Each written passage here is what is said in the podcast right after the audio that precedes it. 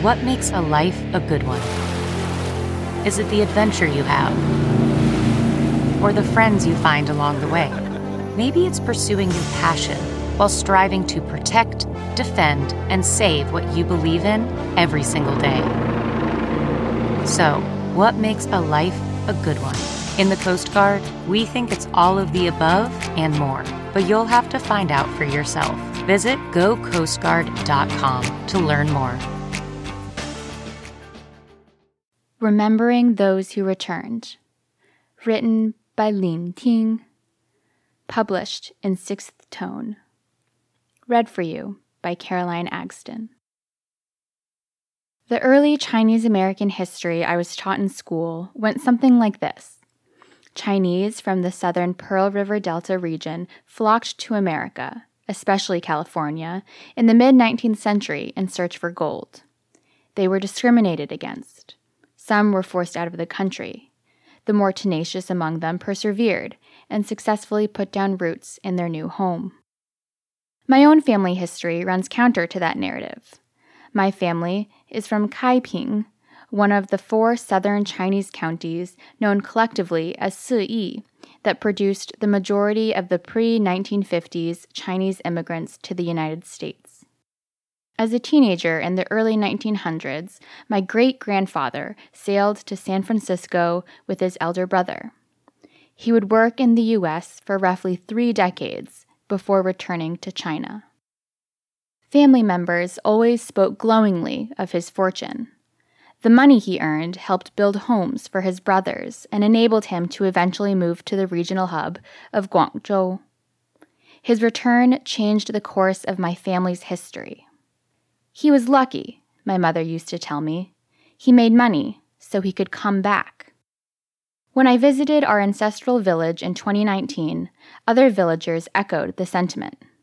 Speaking of another distant relative, my aunt remarked, "He wasn't so lucky. He never made enough to come back."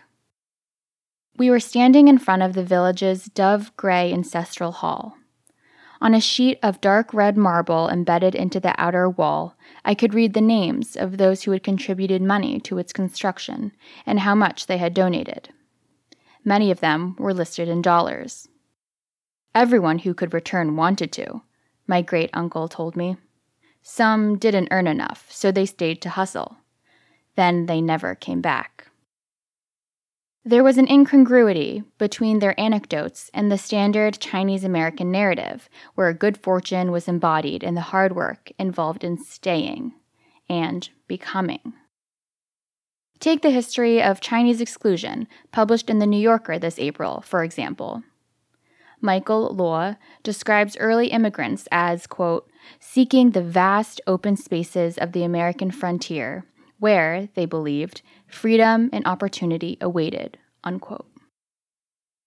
If mentioned at all, returnees to China are often hived off into stories of violence and expulsion, framed as having been, quote, driven out of the American promised land.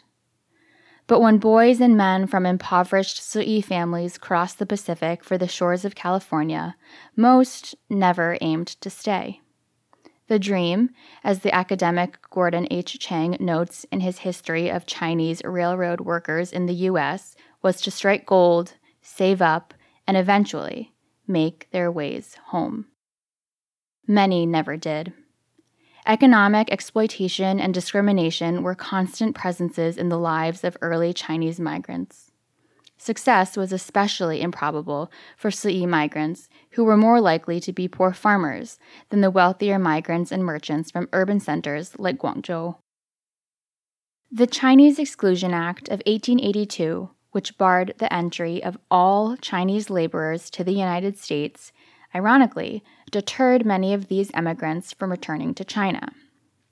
Once back, there was no guarantee they could retake their journey if needed, Si historian Peter Armand Casabian Hick told me in an interview.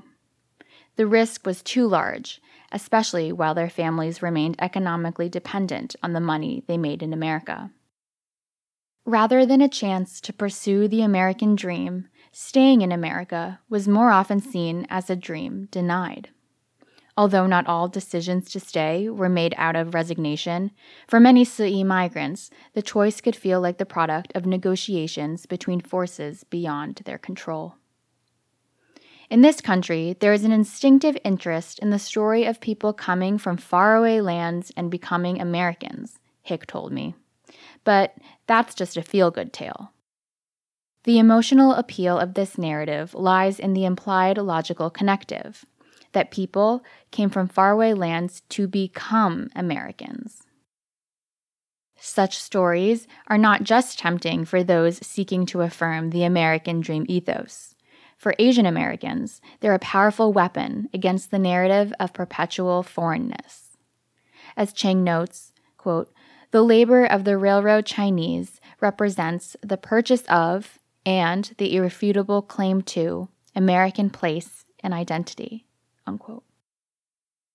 In a country that constantly pressures you to justify your existence, it is crucial to integrate yourself using a language legible to power, whether fortune, sacrifice, or contribution. But such language, however useful, runs the risk of overlooking the real story and letting false narratives go unchecked. On March 16, 2021, 21-year-old Robert Aaron Long opened fire on 3 spas in Atlanta, killing 8 people, 6 of whom were Asian women.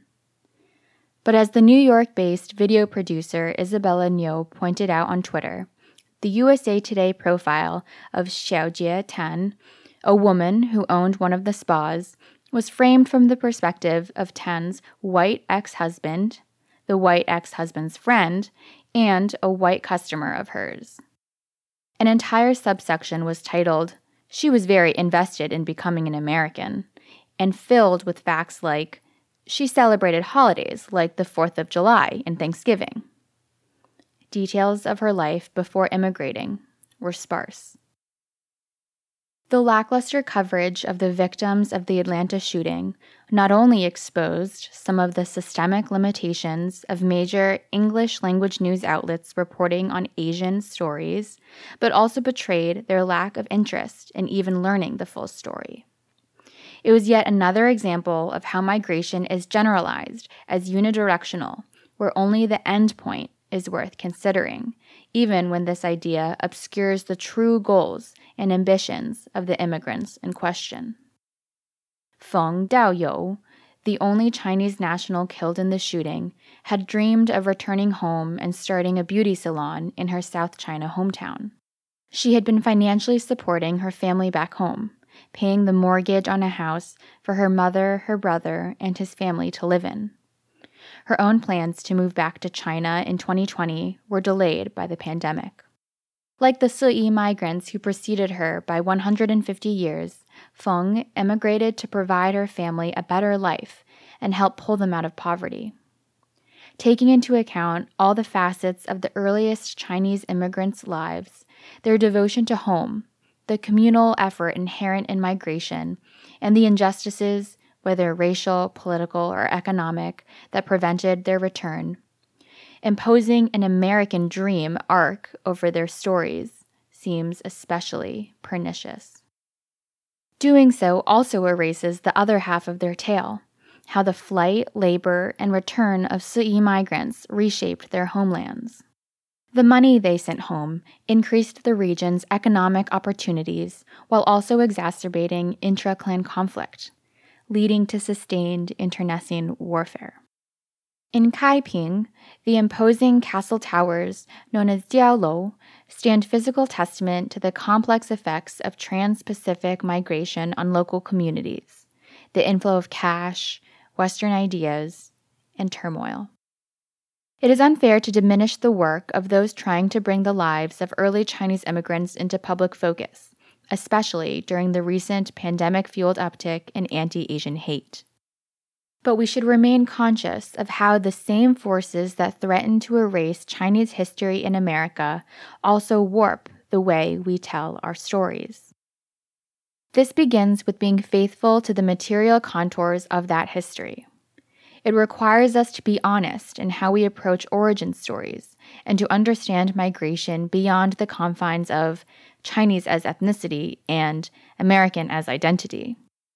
It asks us to be invested in the societies where immigrants come from, to see our world as interconnected, despite the forces seemingly intent on pulling it apart.